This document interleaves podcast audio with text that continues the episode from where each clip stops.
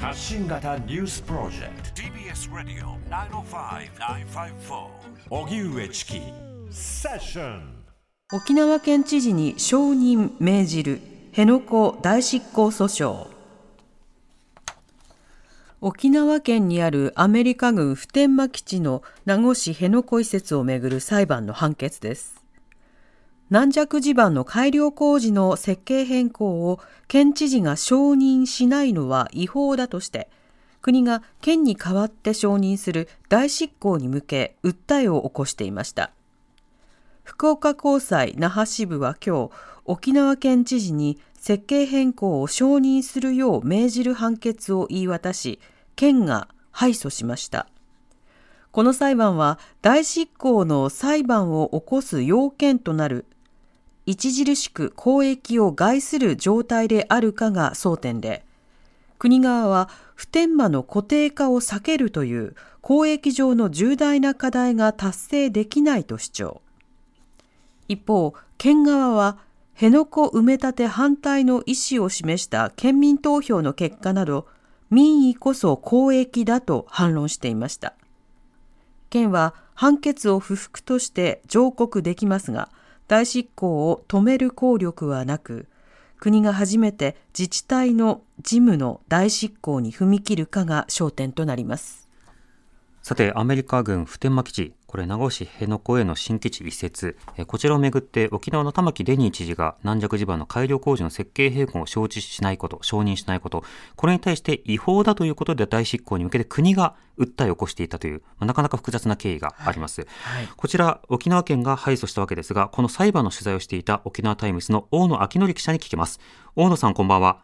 はい、こんばんは。よろしくお願いします。お願いいたします。さて、この問題の経緯、えそもそもこの裁判がどういったいきさつで行われたのか教えてください。はい。えっと、まず、えっと、この、えっと、辺野古移設なんですけれども、あの米軍普天間飛行場のですね住宅地に密集しているところにあるあの米軍基地を、えっと、閉鎖する代わりに、えー、名護市のあの会場に新しい基地を作って、えっと、閉鎖、えー、作りましょうというあの計画なんですけれども、はい、えっと、この計画をめぐってですね、えっと、やはり沖縄県内では非常に強いあの反対のあの声があって、でえっと、玉城デニー知事の前の尾長武知事がですね、えっと、この埋め立ての承認をえ取り消したり撤回をしたりとかっていう、うん、あのえーと、国とですねこの法廷で、えーと、争うっていうことを、えーと、ずっとその続けてきました。はい、であの今回ですね、えーとまあ、沖縄県としてはあの基本的にはもうこれが最後のカードと言われてるんですけれども、えっと、先この前です、先日、えっと、最高裁判決で沖縄県は敗訴して、沖縄県は、えー、玉城デニー知事は、えっと、この変更申請というのを承認しないといけないという判決が出たんですけれども、うん、えー、それに、えー、知事はやはり応じることはできないということで、えー、国がそうであれば知事に代わって、えー、埋め立ての許可をあの国自らしますと。い。う判決が、はい、あの今回の大執行判決です。うん。この大執行というのはどういったものなんでしょうか？はい。えっとあのこの埋め立て自体がですね公有水面埋め立て法という法律に基づいて行われるものなんですけれども、はい、えっと、これがですね、えっと、法定受託事務といいまして、えっと、都道府県知事があの許認可権を持っているんですね、国に代わって。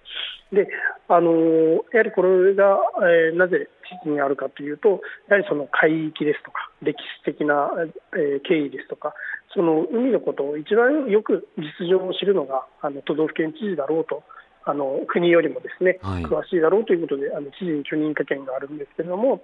えっと、この知事が、えっと、玉城デニー知事が、えー、この知事の権限を使って、えー、これを認めませんという判断をしたところ、うん、えーと、国はあの、えー、これを認めなさいと、あらゆる手を使ってですね、えーと、承認を迫ってきていて、えー、知事が最後まで応じなかったために、はい、えー、じゃあもう代わりに、えー、知事の権限を国が行使しますと、えー、代わりに執行しますということが今回の大執行訴訟です。うん。そもそも訴訟、この国が訴えを起こす過程というのもなかなか独特な印象がありますが、この点、いかがでしょうか？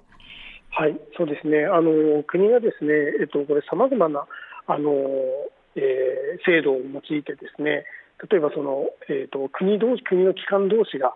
あー、えー、とた玉城デニーのお承認取り消しとか撤回とかあの沖縄県知事が応じないことに対して、えー違法だと、えー国の機関に訴えてその国の機関があ、うん、それは違法だねというふうに認めるというようなあのなんていうんですかね非常にあの、まあ、出来レースといいますかあの結論ありきのところにうんで進められているあの終始裁判だったなというふうに思っています。うんこの裁判の法廷の中での様子というのはどうだったんでしょうか？はい、えっ、と今日はえっ、と約まあ記者席も入れて40席ぐらいの法廷だったんですけれども、えっ、とえまあ裁判長がですね、えっ、と知事にえっ、と 3, 3日以内のあの承認を命ずるというふうに、えっと判決を述べると、あのまあえっ、と傍聴していた市民からはですね。あの不当判決だというような声があの上がりました。うんあの非常にあの、えっと緊張した雰囲気があの漂っていた法廷でした。うんその判決理由として裁判長が読み上げた内容、この中で印象的なものというのはいかがでしょうか？そうですねあの先ほどあのニュースの説明の中でもあったんですけど、あの国はですね、えーあ沖縄県はあのやはりこの反対の民意っていうものこそがあの公益だというふうにあの訴えていたんですけれども、はい。えー、と結局あの裁判官、裁判長はですね、えー、と普天間の危険性除去、これがあの公益だというふうに判断して、でまたあの知事がですねこれまで、えー、と繰り返しその国の指示に応じてこなかったことから、あのこの応じない知事の意思はかなり強固なものだ、だからあの大執行するしかないという、あの非常にあの、えー、と国側のこれまでの主張によった判決内容だったなというふうに感じました。うん、なるほど。この県民からの反応などはどうでしょうか？はい、えっ、と、この判決の前後にですね、えっ、と、この近くの公園で集会とか、あの、取材をする、あの、機会があったんですけれども、はい。やはりあの市民からはですね、えっとこの不当判決だですとか、なぜあの沖縄の声をその司法も国も聞いてくれないのかとか、あの今も県庁の外でですね、私、県庁にいるんですけれども、うんあの市民の方々が集まって、えっと抗議集会を開いてるんですけれども、はい。あの非常にその落胆の声、また怒りの声っていうのがあの広がっているという状況です。うん。時折少し後ろで音が聞こえるのは、これは抗議集会の音なんでしょうか？そうですね、あのはい、あの窓は閉め切ってるんですけれども、はい外からあのマイクを通した声があの伝わってきてます。うん。プラカードであるとか訴えられている声の内容というのはいかがですか？えっとですね、やはりあの沖縄の声を聞いてくれとか、あとその民意を尊重してくれですとか、あのそうですね、えっとそういった声があの非常に多いかなというふうに思います。うん。しかしこういった自治体の事務を大執行する事例、こういった事例というのは過去に前例ないんでしょうか？そうですね、あの今回が初めてです。うん。これ実際に実行していくということになると、まあ、工事がもう進められていく、まあ、この間も工事が完全に止まっていたわけではないんですが、今後の動きについてはいかがでしょうか？はい、えっと今回の判決によりますと、えー12月25日までに、えっと沖縄県知事に、えー承認しなさいというあの判決内容でした。はい。であのまあ、玉城知事があのこれを承認するのかあの、やはりこれも承認できないと言って拒否するのか、あのいずれにしても拒否した場合でも、ですね国はあの年内にも、えー大執行をおするという構えを見せています。えー、と実際にこの大浦湾側、このな軟弱地盤と言われる層があって、えー、と地盤改良が必要なあのところの工事は、えー年明けに、えー、と実施されるという見通し、えーではあるんですけれども、はい。